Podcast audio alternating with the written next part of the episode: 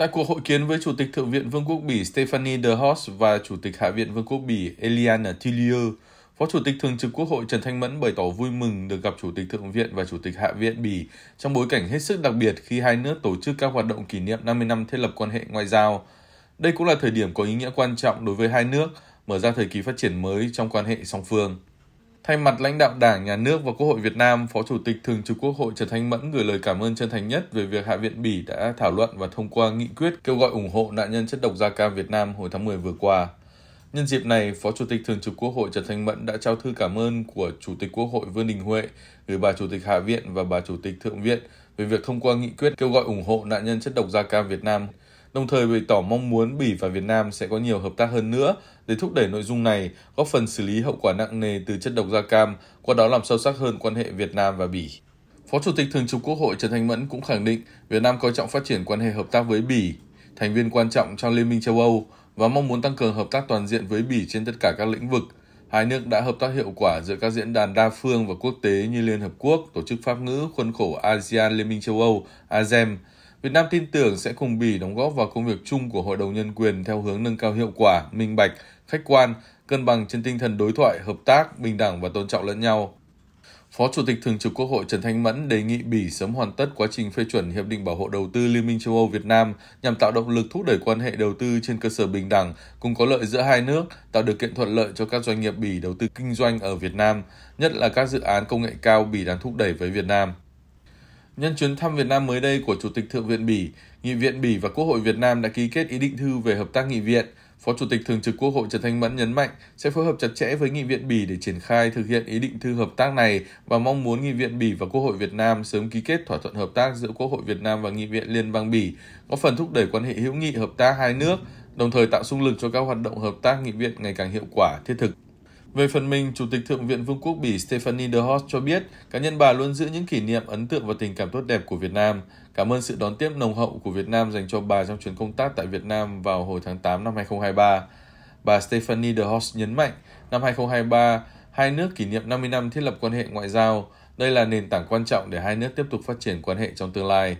đánh giá cao sự phát triển ấn tượng của Việt Nam, vai trò của Việt Nam tại các tổ chức quốc tế, trong đó có vai trò thành viên của Hội đồng Nhân quyền Liên Hợp Quốc. Chủ tịch Thượng viện Vương quốc Bỉ Stephanie de Host cho rằng chuyến thăm lần này của đoàn tới Bỉ sẽ góp phần tăng cường đối thoại để mối quan hệ nghị viện và hai nước ngày càng phát triển hơn. Bà Stephanie de Host cho biết Hạ viện Bỉ mới đây đã thông qua nghị quyết ủng hộ các nạn nhân chất độc da cam Việt Nam và nghị viện sẽ nỗ lực hết sức để triển khai hiệu quả nghị quyết này.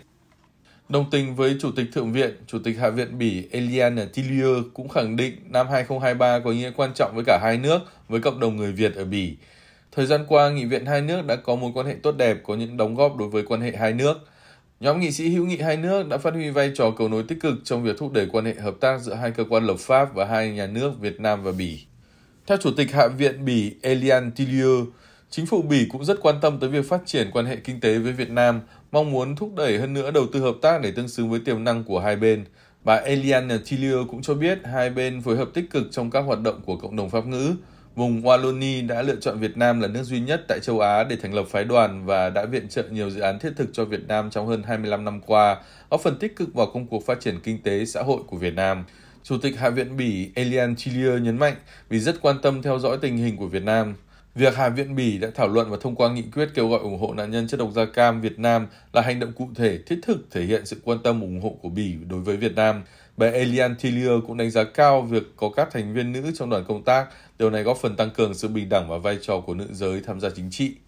Tại cuộc hội đàm với Phó Chủ tịch thứ nhất Thượng viện Bỉ Andriy Griffloy, Phó Chủ tịch Thường trực Quốc hội Trần Thanh Mẫn đánh giá cao việc nghị viện hai vùng Flanders và Wallonie đã phê chuẩn Hiệp định Bảo hộ Đầu tư Liên minh châu Âu Việt Nam đề nghị Bỉ sớm hoàn tất quá trình phê chuẩn hiệp định này nhằm tạo động lực thúc đẩy quan hệ đầu tư trên cơ sở bình đẳng cùng có lợi, tạo điều kiện thuận lợi cho các doanh nghiệp Bỉ và Việt Nam. Đề nghị Bỉ kêu gọi Ủy ban châu Âu sớm gỡ bỏ thẻ vàng UUU với xuất khẩu thủy sản của Việt Nam, tính đến các quyết tâm và nỗ lực của Việt Nam trong việc thực hiện đầy đủ nghiêm túc các khuyến nghị của Ủy ban châu Âu về phát triển nghề cá bền vững. Phó Chủ tịch Thường trực Quốc hội Trần Thanh Mẫn cũng hoan nghênh hai nước đã hợp tác thúc đẩy quan hệ đối tác chiến lược về nông nghiệp – rất mong Bỉ tiếp tục hỗ trợ Việt Nam phát triển mô hình kinh tế nông nghiệp tuần hoàn, nông nghiệp thông minh và triển khai chiến lược quốc gia về tăng trưởng xanh giai đoạn 2021-2030 hướng đến phát triển bền vững, thân thiện với môi trường, thích ứng với biến đổi khí hậu. Đồng thời, hai bên nghiên cứu thiết lập cơ chế hợp tác ba bên giữa Việt Nam, Bỉ và một đối tác châu Phi với sự hỗ trợ về tài chính và hậu cần của Bỉ, nhằm cùng ứng phó với tình trạng đứt gãy chuỗi cung ứng, góp phần bảo đảm an ninh lương thực toàn cầu. Phó Chủ tịch Thường trực Quốc hội Trần Thanh Mẫn cho biết, hiện nay cộng đồng người Việt ở Bỉ có khoảng 13.000 người đang sinh sống, làm việc và học tập, đóng vai trò cầu nối hữu nghị quan trọng, giúp thúc đẩy hợp tác nhiều mặt và giao lưu nhân dân giữa hai nước – Trân trọng cảm ơn và đề nghị Bỉ tiếp tục tạo điều kiện để cộng đồng người Việt Nam tại Bỉ ổn định cuộc sống, hội nhập thành công vào xã hội sở tại, góp phần thúc đẩy quan hệ hợp tác hữu nghị giữa hai nước. Về phần mình, Phó Chủ tịch thứ nhất Thượng viện Bỉ Andriy Grifloy đánh giá cao mối quan hệ hợp tác giữa Bỉ và Việt Nam trong thời gian qua nói chung và quan hệ giữa quốc hội hai nước nói riêng. Ông Grifloy cho rằng mối quan hệ giữa hai nước cần phát triển trên nhiều lĩnh vực, ngoại giao, quốc hội, giáo dục, thương mại, kinh tế để các lĩnh vực bổ trợ cho nhau. Để thúc đẩy hơn nữa quan hệ hợp tác trong lĩnh vực kinh tế thương mại, Phó Chủ tịch thứ nhất Thượng viện Bỉ đề nghị phía Việt Nam xem xét miễn thị thực cho các nhà đầu tư Bỉ, mở đường bay thẳng từ Bruxelles đến Việt Nam để thuận lợi cho việc thúc đẩy đầu tư xuất khẩu của hai bên. Theo ông Griff cộng đồng người Việt Nam tại Bỉ hội nhập tốt và có nhiều đóng góp cho nước sở tại. Với tư cách là Chủ tịch Liên minh Bỉ-Việt, ông Griff khẳng định luôn làm hết sức mình để góp phần thúc đẩy mối quan hệ giữa Bỉ và Việt Nam.